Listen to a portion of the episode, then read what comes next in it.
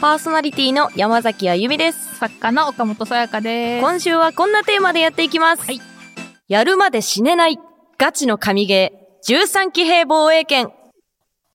ようやく喋れるよ。はい、ちょっとお休みをいただいておりましたので、はいまあ、タイトルからのパッションがすごいですね。いや、もうね、タイトルね、台本書くのも、もうな、何もかももうなんか書けなくなるぐらいに、なんだろう、思い入れが強くなりすぎちゃって、うん。もうこのタイトルしか出ませんでしたね。はい本当に。まあ、前回13騎兵とその制作元であるバニラウェア、はい。そして社長の上谷ジョージさんについてお話ししましたが、うんうんうんあれからね、私もさやかさんもがっつりとプレイしまして、はい。今日は二人でレビューをしていきたいと思います。これ、神ゲーレビュー始まって以来、うんえっ、と、二人とも全部終わらせて、はいた直後みたいな感じだよね。そうそうそうそうやっと二人がね、クリアしたものがうんうん。話せるということで。あの100%ですか？そう、100%。あ、じゃあお互い100%全部いって、はい。もうフルコンってやつですね。うん。うん、もう話したいことが山ほどあるので、はい。まああの、ちょっとね、あの、軽く前回もご紹介したんですけど、ゲームストーリーの方お願いできますでしょうか？了解しました。13騎兵防衛権は2019年にプレイステーション4用ソフトとして発売されたシミュレーションアドベンチャーゲーム。ストーリーは1980年代の架空の日本を舞台に滅びの運命に抗う少年少女を描くロボット SF もの。タイトルの通り主人公が13人いて、その13人全員の物語を追っていくことで少しずつ破滅の運命の真相に迫っていきます。はい。てな感じです。はい。もうあの、さっきも言ったんですけど、はいちょっと文章にするのが難しいなと思いまして、はい。あのーこれネタバレなしで今日お送りしようと思ったんですが、うんネタバレしないままだと、こう、なんだろうな。せっかくね、ゲームなのよプレイ全部終わったのに、そうそうそうそう。そう。あの、とただね、もう本当にすごいゲームなんだよ、面白いんだよ、しか言えなくなっちゃうので、はい。ちょっとあの、今回は、プレイした人のみ、もしくはまあネタバレしてもいいよ。でもね、ネタバレしたらこのゲーム何の意味もないから、いや、そう。そうなんですよ。やっぱり未プレイの人はちょっとプレイした後にね、うんあの、これを聞いていただくような感じにしてもらって、はい。あのーちょっと内容の方も触れつつ、うんネタの方、ネタバレの方も若干ありつつお話をしていきたいなと思ってるんですが、はい。あのーちょっとね、今日はね、ルーレットを用意しました。おこれルーレットで、えっ、と、出たものについて一人ずつちょっとあの、喋っていこうっていう感じなんですけど、はい。えーまず推しキャラは？うんはい。かっこ二人まで。もうこれ一人にできないなと思って。はいはいはいはい。かっこ二人まで。あと、えっ、と、このゲームはこうね、あの、アドベンチャーパートと、うんあとシミュレーションの戦闘パートに分かれてるんですけれども、はいその戦闘パートが崩壊編って言うんですが、崩壊編についてもちょっと触れたいなと思って、その面白さについてっていうのが一つ、はい。あと、クリア後の感情。うん。感想じゃなくてもう感情。感情。感情がどうなったかっていうところでね。はい。あと、まあ、あの、グラフィックの魅力についてっていうのもありますね。あと、これ、あの、ツイッターの方でもぜひ話してほしいと言われました。起動マーカーどこにつけたいってういう。ん起動マーカーっていうのは、これは、えっ、と、騎兵っていう、こうね、ロボットみたいなものを、あの、呼ぶんですけれども、主人公たちが。はいそれを起動するときの、なんて言うんですかね、スタートボタンって言うんですかそう、ね。それが体のどこかについてるんですよ、ね。そうそうそうそう。みんなそれぞれ主人公13人別々のところについてるんですけど、それどこにつけたいっていうちょっとマニアックなね、話。まあでもこれ13騎兵やった人は絶対に、あの、必ず話す話だと思うので。はい。あとこのバニラ飯について語れっていうのは、バニラ飯ってこのバニラウェアっていうのはすごくあの、ご飯が美味しそうっていうので有名らしくて、はい。今回13系でもあの、すごくご飯がたくさんね、うんあの、スイーツとかも出てきてるので、どれが美味しそうだったかとか、ちょっとライトに話せればなと。はい。あと、えー上谷ジョージさんに伝えたいこと。はい。これはもうお任せします。はい。そしてこれあの、ネタバレなしには言えない一番エモかったシーン。はい。どんな人に13期を進めたいっていうのと、うんあともうこの辺ちょっと雑になってきてるんですけど、ここがすごいよ、13期。まあこれ一言でね、はいはい。言っていただければなという感じで、ルーレットを用意しました。はい、ありがとうございます。はい。これを回していって、はい。えっ、と、順番に一つずつね、言っていこうかなと思うので、はいじゃあ、あゆみちゃんから、はい。どうぞ。やっていきましょう。はい。回した人から言ってきましょうか。はいじゃあ。じゃあ、スタート。回ってまーす。ストップここがすごいよ !13 期。あ、いいんじゃない？一番最初に出てくるにいいの、いいの引いたんじゃない？これいいの聞。きましたね。うんここがすごいよ、13期。私が思う、ここがすごいって思うのは、うんラストまで、うん。最後全部、ん本当に全員分、うん最後までやらないと、全部繋がらないっていうのがすごいなって思いましたね。うん。単純にね。単純に物語的に。うんうんうん。13人主人公がいて、うん全部終わらせないと、一切わからないっていそうう。一人が抜けてもわからない。一人一人、こう、クリア度うん。が何パーセント何パーセントって出てくるんですけど、あれが80%でもまだわからない。わからないね。そ90でもわかんう。ないわかんない。かもしれない。ちゃんと100まで行って、でも100まで行っても、んどういうことっていうのが結構あったりするから、13人分全員100%にしないと、本当に全部繋がってこないっていうのが。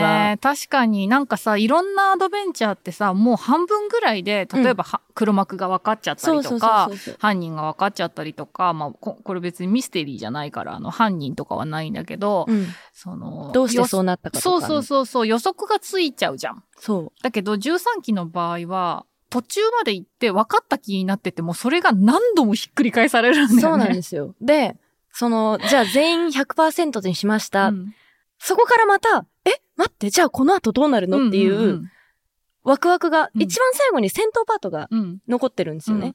うんこの最後の戦闘に続くっ。ていう風に全員の物語が終わるから、その全員を100%にして、うんそこから一番最後の戦闘に行くと全てがこう解決するっていう形になってるから、うんもうワクワクが止まらんですうわ。ん。わかる。あの、それはね、本当にあ13期の優れたところの一つだと思うね。その、うん。90%やっても、まだわからない。まだわからい。ない。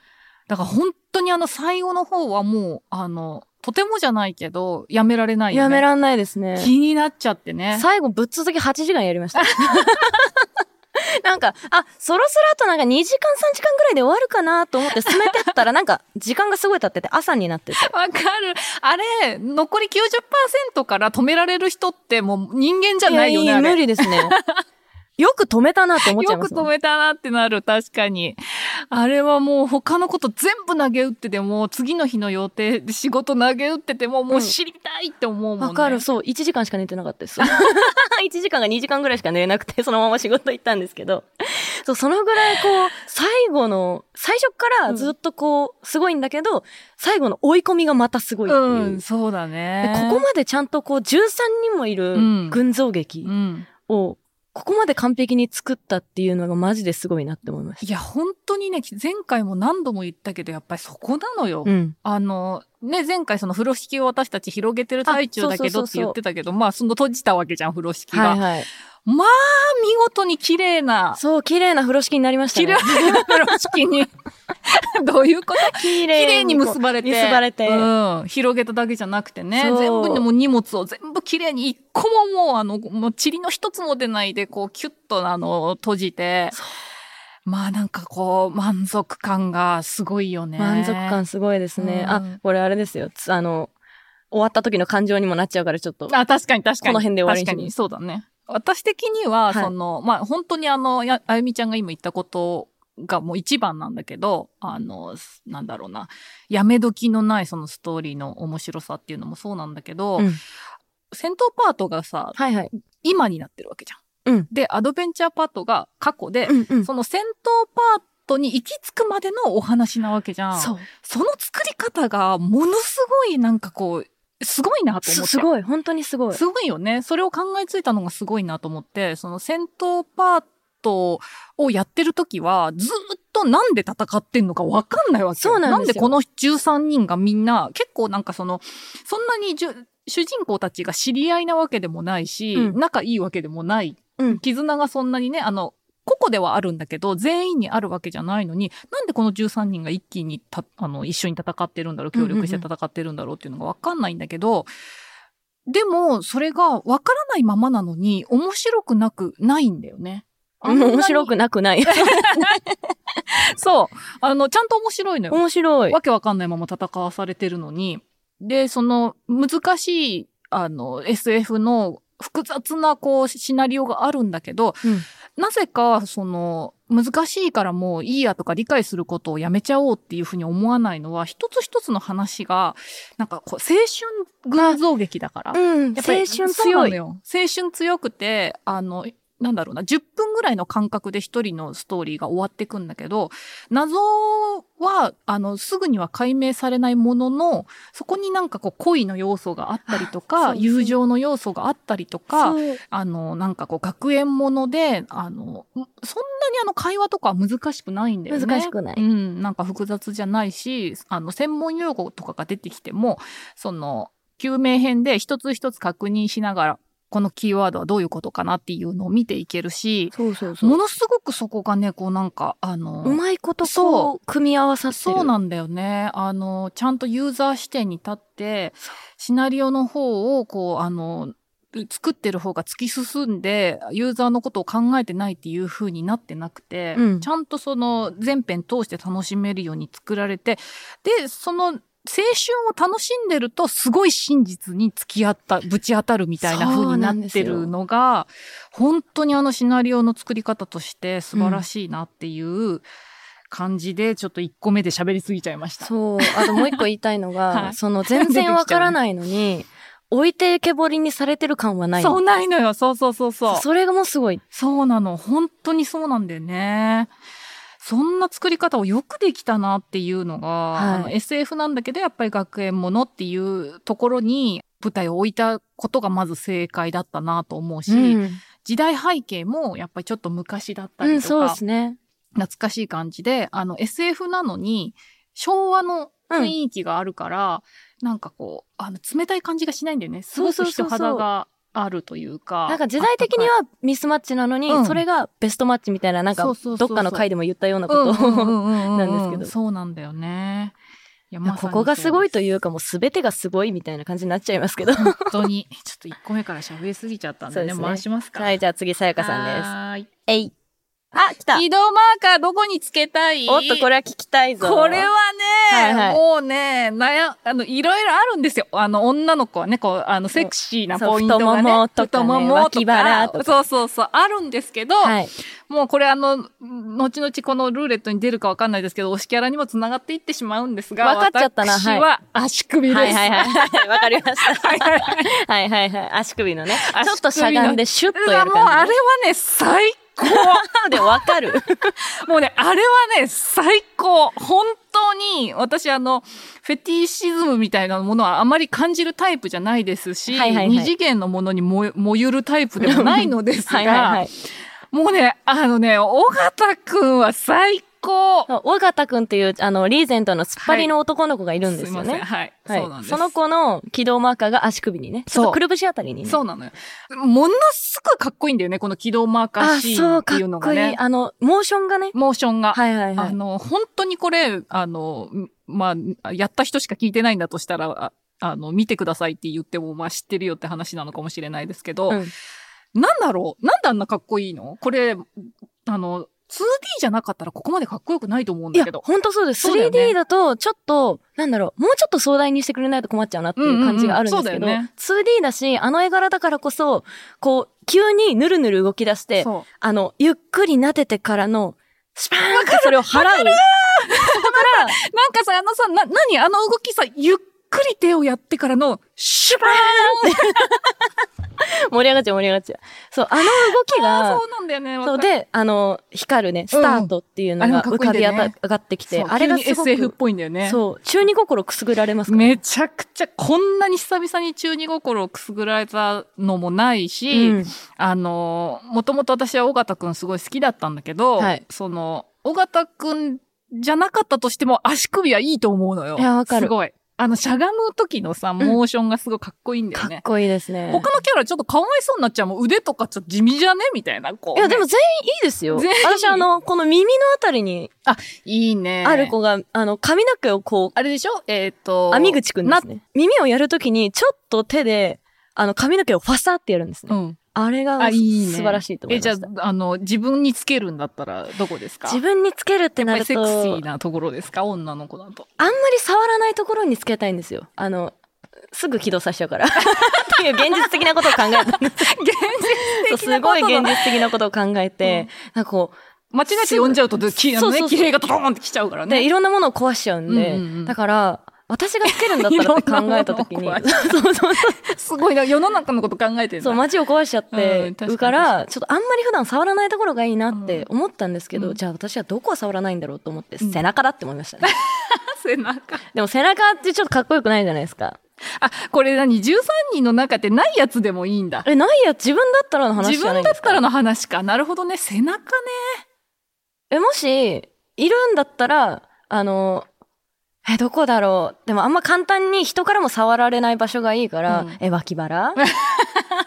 いおりちゃんか？いおりちゃんじゃないあ。、いおりちゃんは太ももだ。そう。そうだ。えっ、と、えっとあの子だ。えっ、と、かえっ、と、倉部十郎くんの子、十郎しか言わない。そう十郎ボットの子だ。すっごいどうすれしちゃった。薬師寺めぐみさんね。それだ。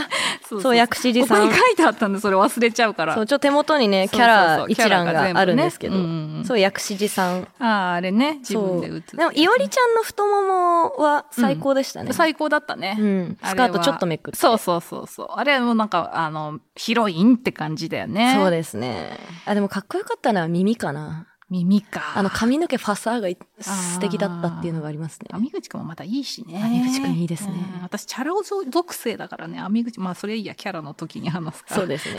起動マーカーは、えっと、足首。さやかさんが足首。足首、そうだね。13人の中から選ぶんだったら足首かな。私は13人の中から選ぶなら、耳ですね。耳か。はい、耳ですね。全然セクシーな部分を選ばない女たち。一周回ってセクシーですよ。確かに。うちのあの、あの、兄貴は鼻って言ってましたね。え？鼻鼻に起動マーカー欲しいっつって。ちょっと拭った時に。そうそうそうなんかちょっとやんちゃだ。そうそうそう。今マスクしてるし、あの、き気づかれない間に呼べそうとか言って、こう鼻をこう、こっそりふりして呼べそうって。あの、鼻の下ってことですか？人中ってことですよね。人中に起動マーカー。風邪ひいたらどんどんどんどん気平が。街壊しまくるじゃん。はい。そんはない起動マーカーね、皆さんもあの、ツイッターでぜひどこに起動マーカーつけたいか教えてください、ね。教えてくださいはい。じゃあ、回してくださはい。おあグラフィックの魅力について。グラフィックの魅力、もう一言じゃ言えないんですけど、うんあのーそう、昔の昭和とい。かはい。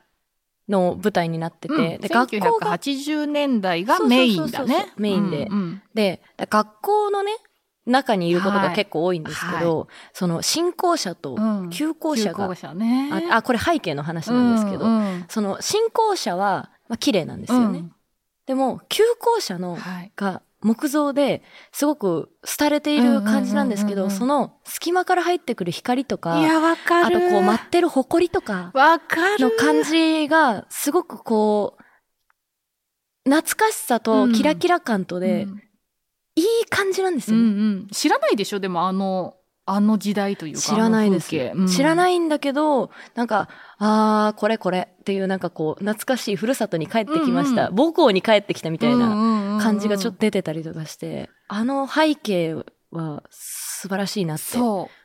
思いましたね。わかります。あの、前回は結構そのキャラクターがね、それこそぬるぬる動くだの、うんうんそのフェティシズムを感じるような、あの、色っぽい動きが多いだのっていうのを話してたんですけど、やっぱね、背景がね、そう。めちゃくちゃいいし、あの水彩タッチがね。そうそうそうそう。やっぱ、私はやっぱ夕日だな。ああ、夕日いい。うんすごくわかる。もうね、あの、なんだろうな、13期って思い浮かべると、すごくあの夕日の風景が思い浮かぶね。であの、大体放課後ですからね。そうそうそうそう。放課後にみんなが活動するからそうなんだよね。西日なんだよね。うん。それがね、なんかね、私、あの、突然自分の話し始めるけど、うん どうぞ。あの、中高で、あの、はまさにね、女子校だったんだけど、新校舎と旧校舎があったのよ。へえ。で、中学3年生の時だけ旧校舎を使うっていう感じだったんだけど、うんもうね、本当にああいう感じなの。ああいう感じの、あの、西日と、あの、夕方の感じと、ちょっとこう、うっすら怖いというか、うんうん懐かしい、その、放課後の、1980年代、私よりはまあ、もうちょっとやっぱ上の年代の人だとは思うんだけど、うんそれにしてもね、知ってるのよ。全部知ってるの。あそこに出てくるもの。1980年の。で、あの、なんだろうな。その時代をメインに置いてるってことは多分その、上谷さんも、うん。そまあの、そうそうそうそうそうそう。年のそうなんですよね。そうそうそう。で、あの、行ったり来たりするじゃない、うんあの話っていろんなはい年代,、時代をそうです、うん時代を。でも、あの、1980年代はある意味理想のあの年代として作られてる話だと思うんだよね。うんメインに持ってきて、あの、主人公たちがそこで青春を過ごしてるから。はいはい。だからなんかこうね、あの、ものすごいこうなんか、心がこうギュッとね、あの、切なくなるというか、うん昔を思い出す部分もあるし、でも未来の話でうんすごい不思議だよね。不思議ですね。うんあれも、まあこれも完全なネタバレですけど、うん作られたものではありますからね。うんうんうんうんうん。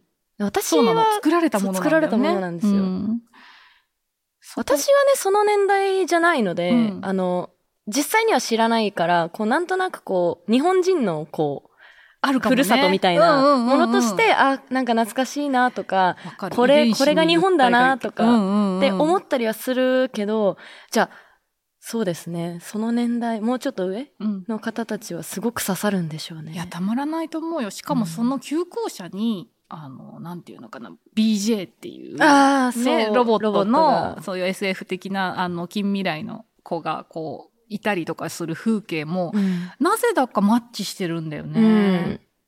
BJ が出てきた時は、もうだいぶ世界観に私たちも慣れてる頃だから、余計それもあるんでしょうね。うん。ここにいるのが。が当たり前じゃないけど。えっ、と、陸上部の部室とかね。あああいう埃舞ってる感じとかもすごくあの、色が少ないじゃん。少ないですね13系ってうんカラフル。そうそう、カラフルではなくて、なんかセピアのやっぱりずっと、うん。あの、夕方の感じのさ、あの、色合いしか使われてないんだけど、それがすごく、あの、効果的に使われてるよね。うん。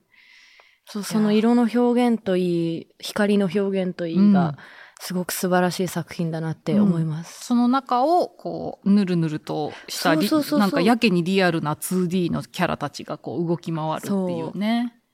前回エロい、なんかエロいんだよねっていう話をし,、うんたけど、なんか実際やっぱり、あの、そのエロさうん。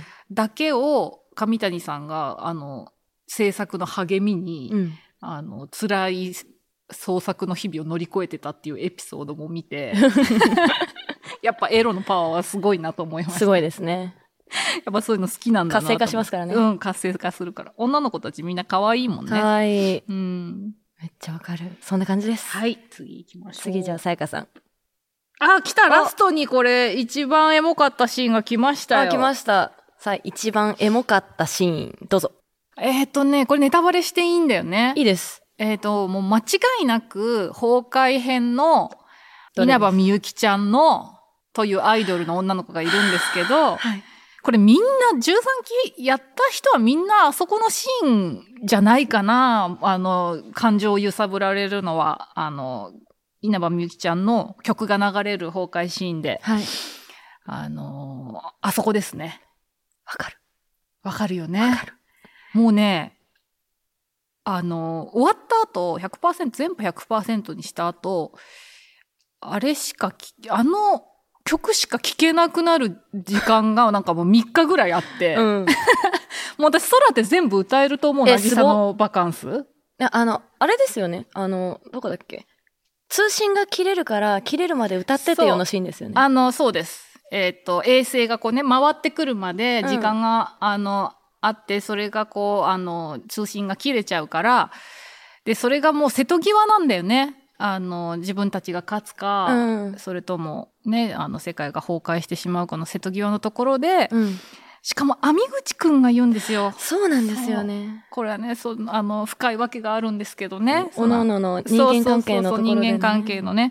網口くんが、じゃあ、あの、君の歌を聴かせてくれよって言って、これ多分あの、マクロスの影響だと思うんですけど、そのロボットもので、えっ、と、アイドルの歌が出てくるっていうね、その稲葉みゆきちゃんっていうのはアイドルなんですけど、その、なぎさのバカンスっていう、こう、もういかにも80年代の、まあもう本当にあの、松田聖子さんやら、はいはい。聖子ちゃんやら、みたいなあの世界観の歌なんだけど、それがね、ロボットのその崩壊編の悲壮な戦いとあまりにマッチしてて、うんエモすぎる、あのシーンは。あの、歌が切れたところ好きなんですよね。あ、わかる。聞こえなくなっちゃったねって言って。わかる。あそこ入るでしょ？エモエモいシーンの中めっに。ちゃ入る。うんてかもうほぼ一番と言っても過言ではない。そうだよね。みんなあそこじゃないかな。なんかあの、最後みんなで起動マーカーを起動させるシーンとかもいいし、うんあの、それぞれのキャラクターのラストシーンとかもいいんだけど、うんでも、いや、そこは一番来ましたね。うんすごくわかる。言っちゃいました？もしかして代わりに。どうですか？私は、一番エモいシーンっていう、なんかもう全部エモかったから、うん。一番エモいなって思ったのは一番最後だったんですよ。うんうんうん。私の場合、うん。そのエンディング。うん。おのおのが全て解決して、で、一番最後のあの、あそこ、ポットからうん、はいはい。あなたで最後うんよ。って言われたところうんが私は一番好きなんですけど、うんうんあ、やっと終わったなっていう感があって好きなんですけど、そこは言われて、うわ、そこわかるってなった。うんうんうんうんうん。そこ一番ですわ。そこだよね。あそこ本当にね、何度も見たし、私、あの、これ終わってから、うんあなんだっけ、バニラウェアさんがやってるんじゃないのかな？あれはアトラスさんがやってる、うん。13期限のなんかスペシャル番組とか、1周年記念とか2周年記念とかの番組をやってるんですよ。やっぱりあの、ファンがコアだから、うんうんそれ2時間の番組とかも全部見たもんね。へえ。そしたらなんかライブやってて、なぎさのバカンス歌ってる人のやつ。へえ。送るね？そのあ URL。送ってください。一体何十回見たことか、それは。すごい。いや、あの歌、私も、こう、物語上では、こう、聞いてたけど、うんちゃんとそれだけを聞いてはなかったんで、めちゃくちゃいい曲なんだよ。あなんかこうれ歌詞読んでも。いいですようね。ん、最高だよい。やあそこ一番エモいと思います。曲聴かせて、あの、曲聴かせてよの、歌ってくれよってに、二つシーンあるじゃないですか。うんうんその、網口くんのシーンと、うん井田さん。井田さん、うそう、井田さんも歌聴かせてよって、うんうんうんうん。両方のパターンがあるそうじゃなんいですか。よね。そこが、うんって、わかる。心ギュッとされる感じで。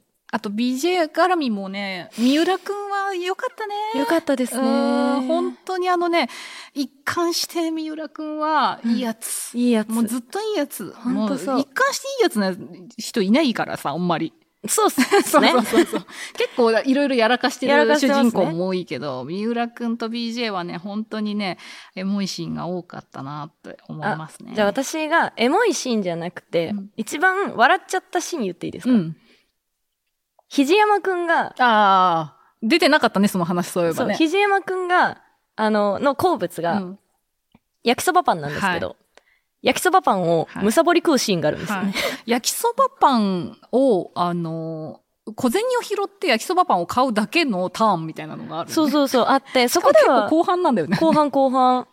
まあ、普通にそこでは買って食べてるからいいんですけど、こう、あの、相棒がね、うん。いるんですよ。沖野。司くん好きでしょ、沖野司あ、沖野司くんはい。超好きです。はい。沖野くそうですよんが、に、こう、ちょっとほっとかれた時うんうんうん。に、金だけ渡されて、うんうん。ちょこれでこういう今日の夕飯しのいどいてって言われて、な、なんだそれは？もう、全部使い切ってやるって言って、焼きそばパンを死ぬほど買ってきて、めちゃめちゃ食べるだけっていうシーンがあって。そう、あそこはね、名シーンですね。そう、あそこ一番可愛かったですうん、ね。かわいい、ひじ山くんかわいい。もうこれちょっとさ、もうあの、ルーレットはおしまいなんだけど、はい。推しキャラだけ言おうよ。あ、そうですね。うん私はもうあの、今出た焼きそばパンのひじ山くんとうん、尾形ねじくん。はい。あと時点で BJ。時点で BJ。あゆみちゃんは？私この13人のうちからうん。選んだ方がいいですかね？あ、いいよ、いいよ。あの、沖野くんでもいいよ。沖野くんでもいいですか、私、い一番、一番っていうか、まあ、うん二人選ぶとしたうんら、沖野司くんが一人目。うんうんで、もう一人は、いや、でもちょっと辞典選べないな 選べないんかい。彼にしようしようって何？出しましょう。あのあ、いいよ、じゃあパパッと言って。何で迷ってんの？A 君と、あいおりちゃんと、君ねうんうん網口くんで悩みます。あその辺ですごく悩みあ、ます。なるほどね。はい。いや、あの、A 君といおりちゃんのカップルがあはいはい好きなんですはいはい。わかる。私もね、カップルでね、この尾形くんとね、あの、とみちゃんが好きなのよ。そう、こうカップルがすごくいいんですうよ。ん。その慣れ初めじゃないけど、こう、くっつくまでとか、あとそう、最後にね、ちゃんとくっついた後の話みたいな感じのもあるんで、後日談がね。そうそうそうそう。んもうね、あの、恋愛要素としてもね、もう超キュンキュンによくできてるから。そうなんです。ものすごい、あの、楽しい。なんか若いゆえの、こうなんか、あーっていう、なんかちょっとこっちが恥ずかしくなっちゃうような感じではなく、ただただキュンキュンしたほっこりする恋愛本をするんです。当に全カップルを応援したくなるからね。あ、もうカップルで言ったら私も、ゆきちゃんと網口くんも好きですもん。も最高だね。だ全カップルが全ていいので、本当あの、恋愛要素も本当にね、楽しくて、あの、なんだろうな、SF なんだけど、やっぱり最後までポンポンと楽しく進めるのは、うんこの、青春群像劇であったっていうことがすごく大きいと思う。そうですね13期は。うん。はいあの、そこのバランスがめちゃくちゃ良かったっていうところが、うん。あの、魅力の大きな一つだなと思うね。はい。あともうその展開に関してはもう本当にずっともうひっくり返った。もう本当に。あひっくりドヒャードヒャーの連続だった。本当に。途中でなんとなくおやおやってなりました。なったけど、それでも何回もひっくり返されたから、うんうんうんその、あ、そういうことだったんだって鳥肌がバサーって立ったのがもう50%ぐらいで1回立って、もうそその後はもう何回もそれが繰り返されるっていう感じで。これ本当にね、あの、レビューしてる YouTuber の人が言ってたけど、このホモサピエンスが作ったことを祝福したい。このゲームしかも、あの、ここまで行き日本人でよかったって思って本作っ。てくれたのが、やっぱこう、アメリカとか、そういう海外で作られたものがうん翻訳されると、やっぱちょっと、ニュアンス的に。ちょっと違っちゃうじゃないですか。うん本場のその意味合いとちょっと違うところで理解をしてしまうところがあるから、これが最初が日本語で、うんそのまま日本語を自分が理解できる人種でうんうんよかったなってすごく思いそうました。だね。なんかこういう教習感とか、うん言葉にできないようなこの、なんていうのかな、胸をつかまれる切なさとか、キュッとする感じとかっていうのは、ちょっともしかしたらお国柄みたいなのがあって、ああ、そうですね。なんかあの、アドベンチャーのね、もう金字塔みたいな、例えばデトロイトみたいなのは、うんうん本当に日本人じゃなくて海外でしか作れないものだと思うの。そうですね。でも13期は絶対に日本でしか作れない。うん。うん。間違いない。いろんなカルチャーが合わさった、もう集大成が13期になったんだなっていうのが、あとそのゲームでないと実現できないからね、あの形はね。うん小説とかだったら絶対アニメでも無理だから一本道だから、うんあの、立体的に物語を構成するっていうことができないから、そうね、いろんなところをちょっとずつこう組み合わせていって、最後一つの物語になるっていうのはもう本当にこれゲームでしか体験できない、はい。あの、大きな体験だったなと思いますねい。や、そりゃ、ね、上谷さんもあんな無理しますよ。いや、でもね、本当ありがとう。もう本当にね、感謝、感謝しかない。感謝、ほんとそう。だんからそんな感じで、はい。で語り尽くせてはないですけど、はい。残りは私とあやみちゃんとで二人で、あの、個人でやるとしてね。そうですね。うんまあ、前回バニラウェアの社長上谷さんが心と体を犠牲にしながら命がけで作ったゲームだってお話ししたんですけど、うんまあこのゲームの完成後、作品に関して上谷さんは放心状態で。でしょうね はい。反省点ばかり述べていて、あまりエモい言葉は見当たらなかったんですそこがが、またクリエイターだよね。いやーそうですよねうんまあ、制作に関わった発売元のアトラスのプロデューサーさんはこんな風に言ってます。はい。世界には醜いものだけではなくて美しいものもある。そしてそれは前の世代から引き継いだ宝物であり、前の世代を恨んでいても人間の課題は解決しないし、いずれ君の世代が次の世代にバトンを渡す日が来る。君の今日の営みはそのためのものになっているのかい？いやーこういうね、言葉を出したくなって、これね、インタビューだったんですよ。このプロデューサーさんと上谷さんの。うん。で上谷さんがこの話、あのこの言葉聞いてちょっと引いてたんですよ。えって、なんかそんな、そんな？みたいな。いや、そんなですよ。人にそんな感情を与えておきながら作った本人が引いてるっていう状況がちょっと面白かったんですけど、もう本当にこういう気持ちにね、なる。うん。うん。あの、ゲームを超えたって思ったんだけど、ゲームを超えたんじゃなくて、ゲームでしかできない、うん。あの、芸術作品を作ったんだなっていうふうに思うし、私、アドベンチャーに関しては、ちょっとぶっちぎりで、今までの人生で1位かもしれない。もしかしたら。わかる。うん。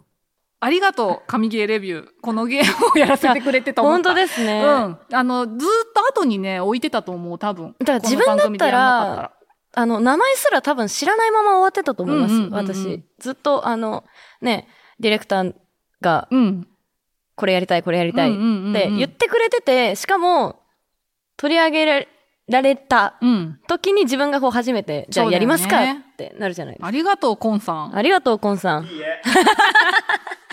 あの、新しい作品と出会うっていうのは本当に自分の人生を変えるし素晴らしい体験だなって思いました。はい。うん。いろいろもうダメ元で合わないものもあるかもしれないけど、やってこう。バンバン。そうですね。そう、そこに発見がある、出会いがあるし、もう価値観も変わるから、本当にあの、なんだろう、ものづくりの、あの、凄さを教えてもらいましたね、上谷さんに。そうですね。はい。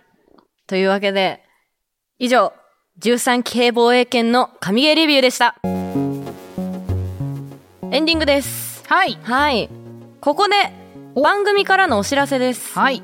名作ゲームの歴史を学ぶ神ゲーレビューは、番組リニューアルを行います。おーと言いますと、はい、今の配信スケジュールだとゲームクリアまでの状態でレビューできていなかったことや、制作チームのスケジュールの関係で今の形での配信はリスナーさんにね満足してもらえうんうんるクオリティの番組ではないと判断いたしまして、にね途中でレビューすること多かったもんね。そうなんですよね。今回13期でねたっぷりやっぱりあの厚さも違うもんね2人とも全部クリアしてたそうりね、熱が同じぐらいまでいきますからね、うんうんうん知識も。そうなのでリニューアルいたします、はい。番組名も変わりまして、はい神ゲー通信としてはい。2022年夏から新たに配信を開始します、神通です。神通です。なんか聞いたことあんな。神通です。神通ですね。はい。はい。で今後は最新ゲームニュースやゲーム音楽特集神ゲーレビューでクリアできていないゲームのクリアまでやり込み挑戦などなど。やりたいやりたい、はい、ゲームに関する今までよりねもっといろいろな情報を扱える番組にリニューアルしていきます、うん。結構なんかこう大物タイトルのこういうところがすごかったっていう話をしてきたんですけど、はい。もうちょっとライトなタイトルで、うん。あのライトなあのレビューもしていきたいなっていうのもありますね。はい、ただただ一人がずっと語る回とかもあったりすると超個人的なあの趣味のあのゲームとかあのこんなゲームあそんなに売れてないけどこういうゲームあるの知ってるみたいな情報とか、そういうのも入れていけたらいいですよね。はい幅広くやっていきましょう、はい。神ゲー通信に関する情報はツイッターで配信していくので番組概要欄にあるツイッターはこちらからアクセスしてフォローお願いします、はい、なんかあのこれやってくださいみたいなリクエストもあったらぜひぜひあのツイッターとかでねリプライして教えてくれたら嬉しいなと思います。はい。神ゲーデビューとしては、えー、と去年の9月からかそうですね。やってきましたけど、一番なんか思い出のタイトルとかありますか？ダークソウルかな。ああそうね。うんうん。とんでもなかった。あれも神ゲーレビューありがとうだね。いや本当そう。一緒やんないもん一緒やんないっすあん。あんな辛いゲームね。でもその後結構やったからな私。なんかそのな思い込みで死にゲーは自分に向かないって思ってたけど、うん。なんかさやっぱりさどんなものでもさゲームじゃなくても本当アニメでも何でも作品に触れて学びがないものってないよね。あ。ない、うん。あなんかそういうことかってダダークソウルをやったことによって、うん。こう日常生活でも、うん。あこれは必要なことだとかっていう ち人生にょちょっとこう辛いこととがあったりするじゃないですか。ちょっとつまずいたりちょっとソウルを落としちゃうようなことがね。そうちょちょっとソウル落としちゃったような時とか。取りに行けばいいもんね取りに行けばいいしこれは必要な経験だ。ダークソウルも一緒だ。人生は全て勉強だっていう。そうそうそうそう。てなるから。そのね一度は過ち許すけど二度はもう許されないよとそうかね。そうそうそうそう人そういう生大事なのがねことね。いろんなこう考え方のこう考えの落としどころとかを結構ね、うん。あのいろんな、ま、このゲームをいっぱいやったことによってそ,、ねのゲームそれぞれのやっぱこう考えたみたらとか、こういうふうに落としてみたらとかっていうのが結構ある結構あるので、うん、あるねそういうね自分のこう考え方を豊かにすることがこのね9月からいやここまでの本当ですよ。配信でいろんなゲームに触れて、うんしかもこうやっていろいろお話しすることによってね本当だよね。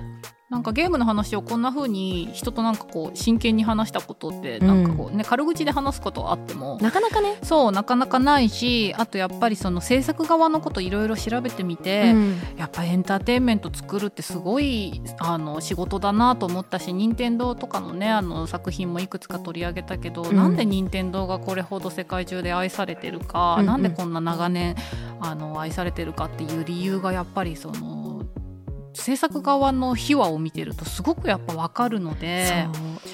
何かものづくりとかねエンタメに関わる、ね、私たちもまあ人間として、うん。あの学ぶところが本当に多かった。ほうそれ。真面目に、うん。そう。本当にただゲームして遊んでるだけじゃないあの勉強になる部分もたくさんありました。うん、違う視点でゲームができるようにもなりましたし、えお気に入りのエピソードあります？えー、お気に入りのエピソードか。でもなんか一番衝撃的だったのは今回の13期かなって。私あのどっちかっていうと自分がやってきたゲームを紹介させてもらうことが多かったのであそうですね。うんうんなんか龍が如くとかね、うんうんうん。お気に入りのものをあゆみちゃんは結構毎回あの新しいのをこう、はいはい。あのやらされてというかやらされそう やってっていうのがあったかもしれないけど今回はね本当にあの新しいゲームと知り合えたのでなかなかこう人に勧められてもさゲームってさ、まあ、なんだかんだ6000円7000円とかするから、うんそうそうそう選びますよね。そうそうそうそう。あのちょっと漫画みたいに読んでみようかとかっていうことができないから、うん。あの割と二の足を踏みがちなんだけどあの紹介してもらって本当に知れてよかったなって思ってます。神ゲーレビュー最後の取り扱うゲームとしてはもう最最高の高だったと思います。本当に。うんそうだね。あの私もそう思いました。最後に13期の話できてよかったなと思うし、なんかもしネタバレ覚悟でやってないけどここまで聞いたっていう人はマジでやってください、はいやってください。本当にあの後悔はしないと思うので。最初から最後まで素晴らしかったです、うん本当にそうでまた多分数年後にまたもう一度全部やるんじゃないかなって思うので、うん。